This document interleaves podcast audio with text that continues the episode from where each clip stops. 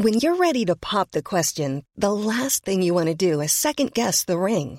At Bluenile.com, you can design a one of a kind ring with the ease and convenience of shopping online. Choose your diamond and setting. When you find the one, you'll get it delivered right to your door. Go to Bluenile.com and use promo code LISTEN to get $50 off your purchase of $500 or more. That's code LISTEN at Bluenile.com for $50 off your purchase. Bluenile.com code LISTEN. We know that coronavirus will not overcome us. As dark as death can be, particularly for those suffering with grief, light and life are greater.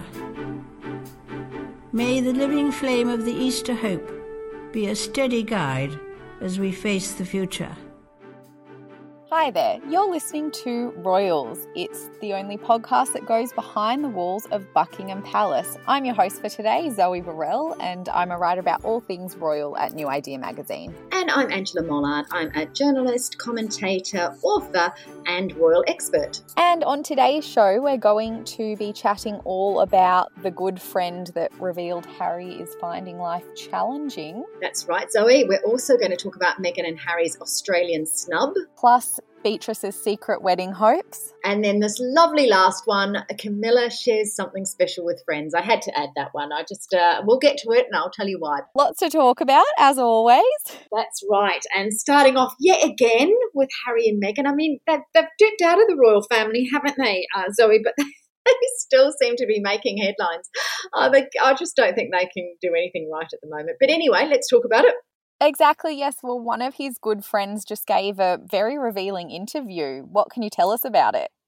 That's right, Zoe. And this is extraordinary because this is the first real insight post Megxit that we have got into Meghan and Harry's life. They're obviously very close, they don't talk about it.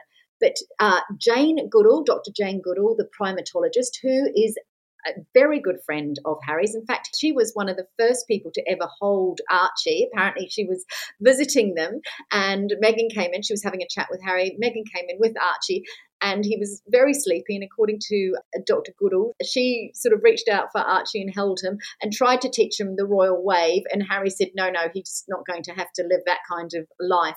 So, look, what I love about Jane Goodall is she doesn't tiptoe around things. She tells it like it is, and she has absolutely come out with some blinders. She's done an interview with the Radio Times to promote a new documentary that she's doing. But the stuff that's being picked up is really about her friendship with Harry and Meghan. What she's come out and said is that she has said that he is finding life in Los Angeles challenging. She said, I don't know how his career is going to map out, but yes, I've been in touch though I think he's finding life a bit challenging right now. Now, of course, she could be uh, referring to coronavirus and the fact they're locked down, but I think that it's um, deliberately vague. I think it suggests that actually the life that they've chosen for themselves, the fact they've broken away from the royal family at a time when the rest of the royal family are possibly, arguably, more purposeful and necessary than ever. It's very difficult for Harry. His whole purpose in life was to serve. He was dutiful. I mean, he did it in his particular way um, with great humor and, and, innovation. But the fact that he doesn't have that purpose at the center of, us, of his life, I think, would be incredibly challenging. He's also in an area, I mean, like the rest of us, nobody can really see their friends, but he's not even in the same country as his friends. You know, he's on a different time zone. He's there with his wife.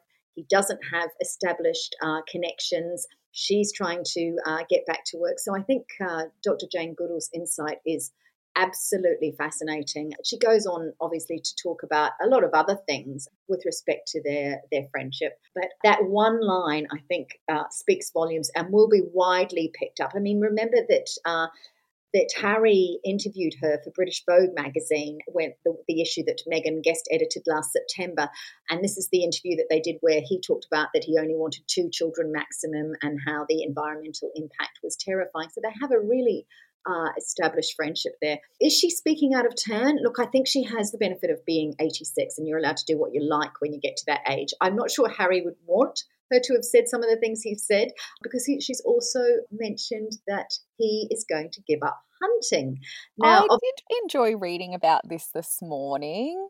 Yeah, uh, look, I think it's really interesting, isn't it? That um, so she makes the point. I mean, her documentary is obviously she's a wildlife campaigner, and William and Harry are both wildlife campaigners, and she's she makes the point uh, in the interview that you know that they are champions of the natural world and she interjects during the interview and says yes except they hunt and shoot.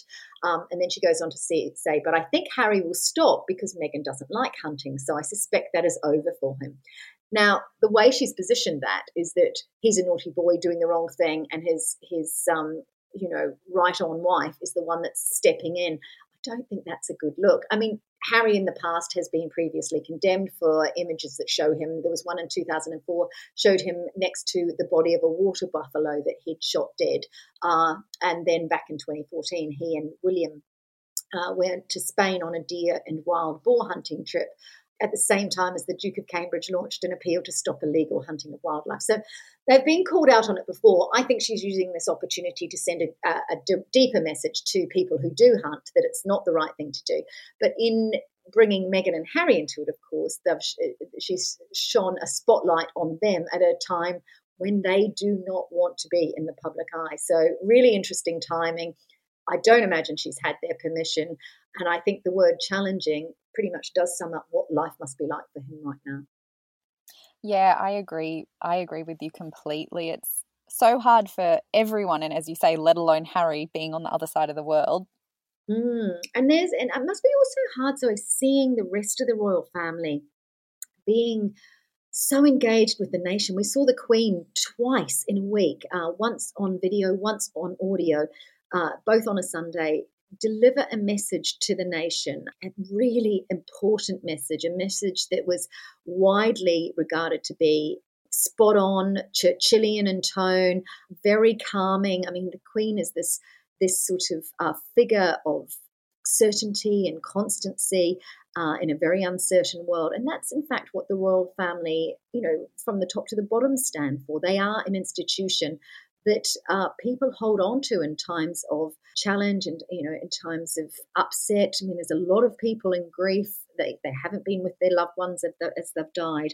And someone like the queen who's who's reigned for 68 years and has lived through wars and all sorts of uh, international disasters and catastrophes you know her easter message was you know we will prevail. There will still be light and love and you know, she's so purposeful. And there's Harry, you know, petulantly with his wife, sort of sloping off from the royal family when they could really be making a difference. And it's it's pretty hard for them to prosecute anything they want to do right now without being seen to be attention seeking. Uh, yes, and, well, in that vein, I mean, we've also heard reports that Meghan and Harry may do a tell all interview, which I don't personally think is such a good idea. But what are your thoughts on that?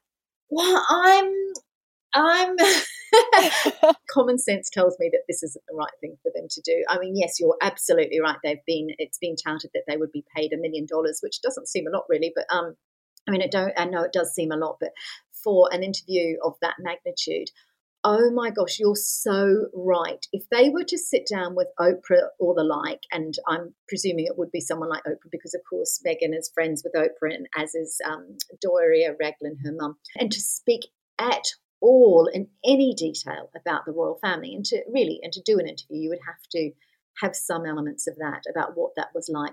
There is no way that that is. I mean, it would be car crash Prince Andrew style interview part two. Now, I know that, you know you, ha- you have to presume that Meghan would be coming at it from the perspective of Diana's interview with Martin Bashir. You know that kind of um, you know, I was a victim style interview. I don't know if she would do it that way, but if she did, she would be absolutely hammered because while the public had affection for Diana because the three in the marriage um, scenario with Charles and Camilla, I don't think there is that depth of affection for Meghan. I mean, she was in the royal family for a blink before she was out of it. And, you know, that lack of constancy, staying power is right now juxtaposed against what the Queen's doing, what William and Kate are doing, what Charles and Camilla are doing.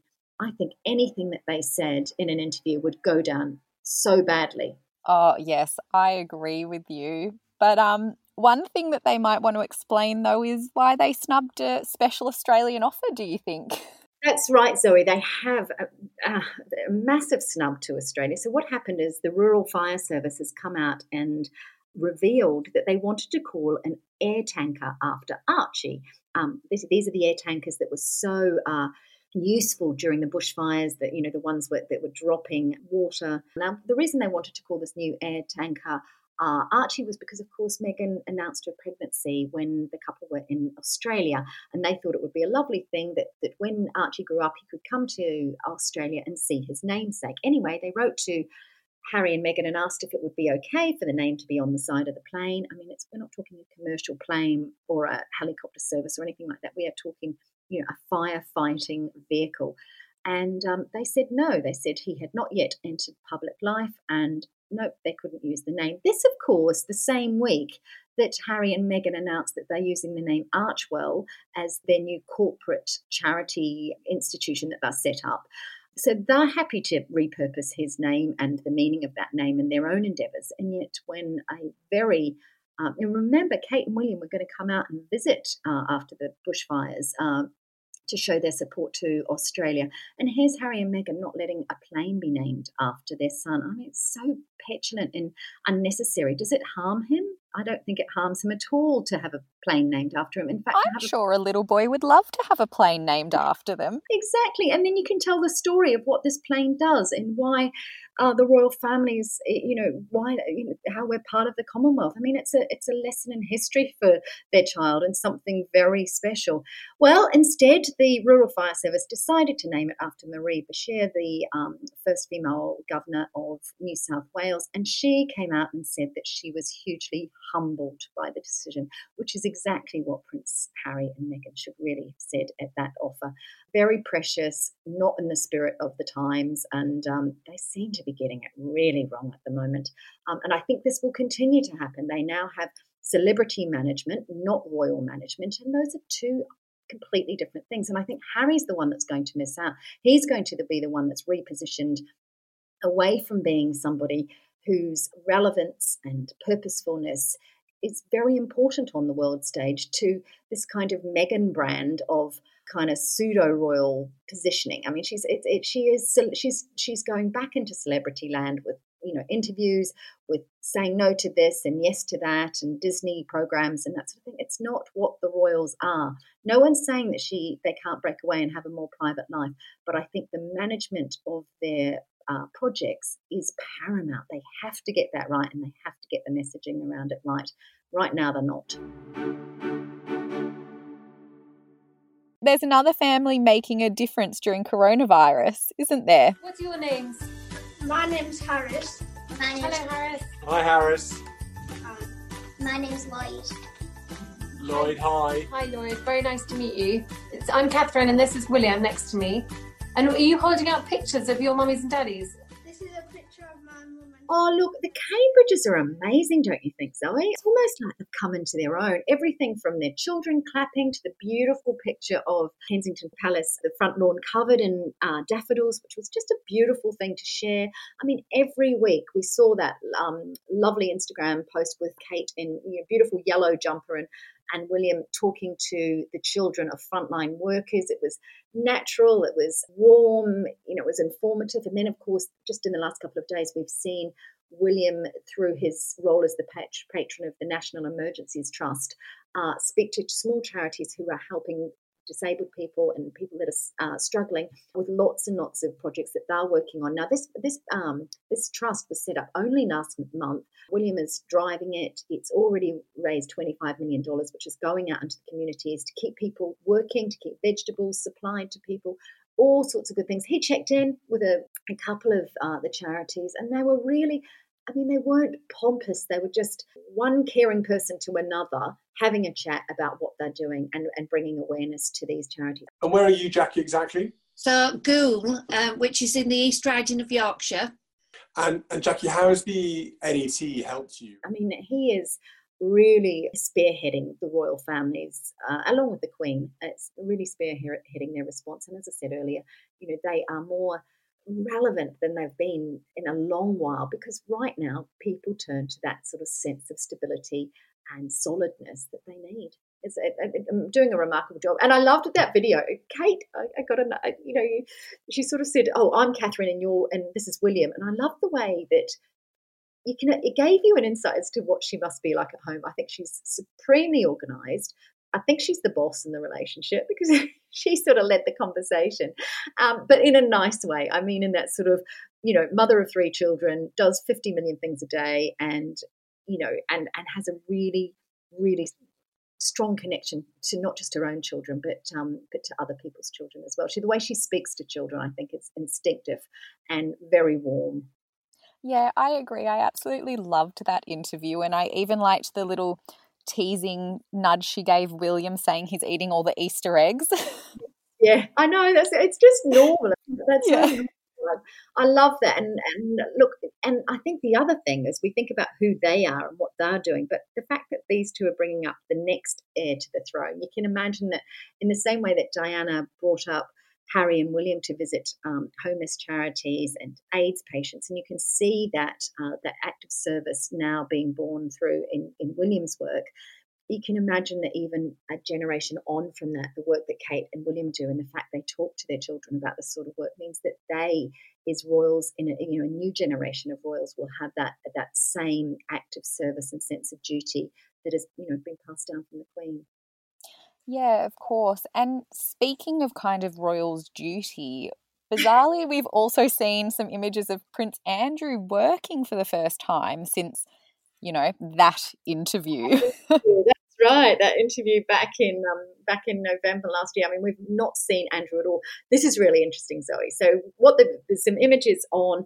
Uh, Sarah Ferguson and Prince Andrew and Princess Eugenie and her husband Jack Brooksbank, they're all living together through the coronavirus crisis and they're all doing a lot of uh, charity work. And very tentatively, Fergie herself didn't put up these pictures, but her personal assistant did. And it was pictures of her and Andrew packing these pink bags with cupcakes and sandwiches and toiletries for hospice workers, and then they're delivering them to them.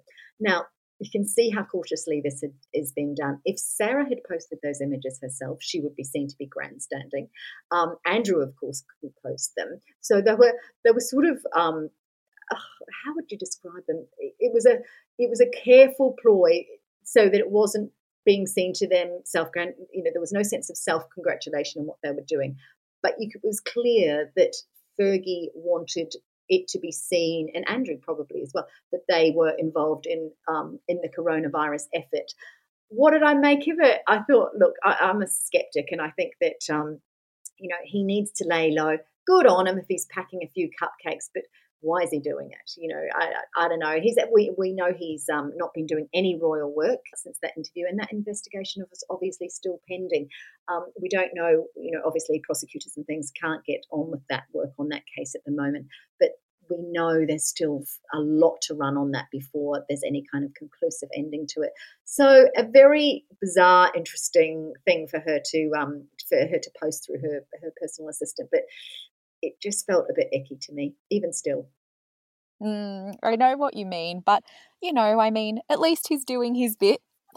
No, I want the truth on Prince Andrew. Of course, though, poor Princess Beatrice, this wedding is definitely not going to plan, but now there's been calls for her to change them. What's that about? Well, as we know, she's due to get married on May 29. She's made no official uh, comment on what is actually happening, whether that wedding's going ahead or not. Certainly, the um, the party at uh, Buckingham Palace, of course, is, is not happening because the um, the UK is in lockdown. Uh, she hasn't said whether she's going to marry or not, but there's strong calls now and some suggestion that she's talking behind the scenes about making the wedding next year and making it bigger and uh, more um, just a, just just a more of a sense of occasion than she had anticipated. Basically, to boost morale uh, among English, uh, among the British, but also I imagine globally. So whether or not that will happen, we don't know. Of course, she hasn't been able to go ahead with these wedding plans. Her, her um, fiance is Italian. The, the Italians have been um, highly, you know, all his family would have been affected by the lockdown in Italy. So the wedding, you know, I mean, poor thing, she's really um, she's really missed out. But I think it would be lovely. Uh, you know, she is a private person, much more so than Princess Eugenie. But I do hope that I hope there is a lovely wedding at the end of this, and I do hope that they sh- maybe it is a bit more uh, glamorous and and maybe she does share a bit more than she intended to. I think it would be lovely if that happened. I think so too, because the public do need that little morale boost as well, which a wedding always brings.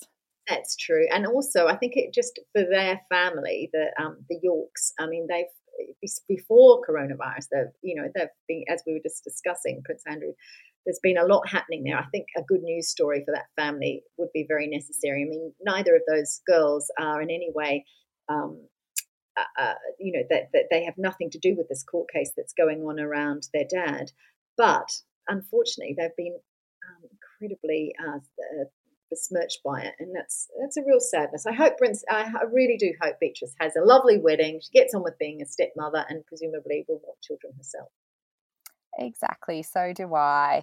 Now, finally, Camilla has shared something really special. What is it? Well, as a reader myself, Zoe, I love the fact that she's done this. And Camilla's just nailing it. She's talked about domestic um, violence um, victims. She's been very caring in her uh, approach through, during corona, coronavirus. But I really like this. So there's a picture of her sitting on the steps in jeans and a jumper at uh, in Scotland, where the two of them were both, she and Charles were both self isolating.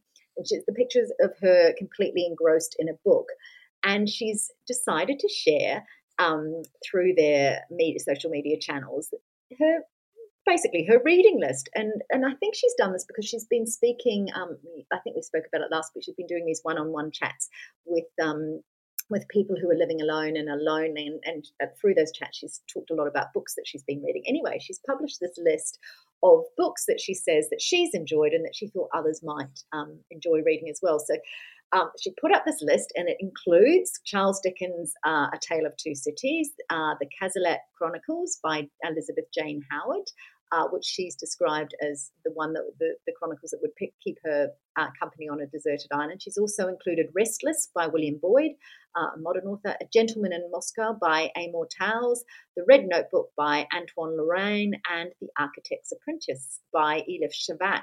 So these are, I mean, massive um, uh, variation in her recommendations. I love it. But the last book that she recommended was um, a book written by her late brother Mark Shand, who died uh, in 2014, and that was Travels on My Elephant. And she said, my late brother's tale of his love affair with Tara, an Asian elephant, on their journey across India, it always brings a tear to my eye. And then she she went on to say that um, so many of us are finding comfort in reading, and that Ernest Hemingway famously said, "There is no friend as loyal as a book." Completely agree with her at the moment. I'm loving getting out of my own story and getting into another story every night when I go to bed. What about you, Zoe? Oh, yes, exactly. Well, I'm just I've just finished a book, so I listened to that list you just mentioned. I might have to go and pick up one of those. What was your book you just finished? Oh, Where the Crawdads Sing. Oh, I've heard that's brilliant. That's yes. Is it is it good? Yes, you must pick up a copy. Oh, excellent. Okay, that's my next one. um, Fleishman is in trouble. Have Perfect. you read that? No, I haven't. Oh, that's great too. So there's our recommendations. We've added to some, just basically you, me, and Camilla, Zoe. exactly. There you go. And everyone else can follow along and read with us. Sounds great. Well, thank you so much for joining us today, Ange. Thanks, Zoe. Talk again soon. And thank you to everyone for listening. For more on the Royals, please go to newidea.com.au or our Facebook page, New Idea Royals. And of course, don't forget to pick up a copy of New Idea Royals Monthly on sale now.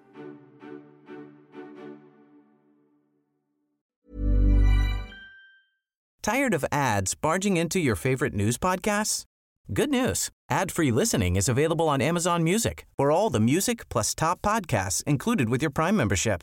Stay up to date on everything newsworthy by downloading the Amazon Music app for free or go to amazon.com slash news ad free. That's amazon.com slash news ad free to catch up on the latest episodes without the ads.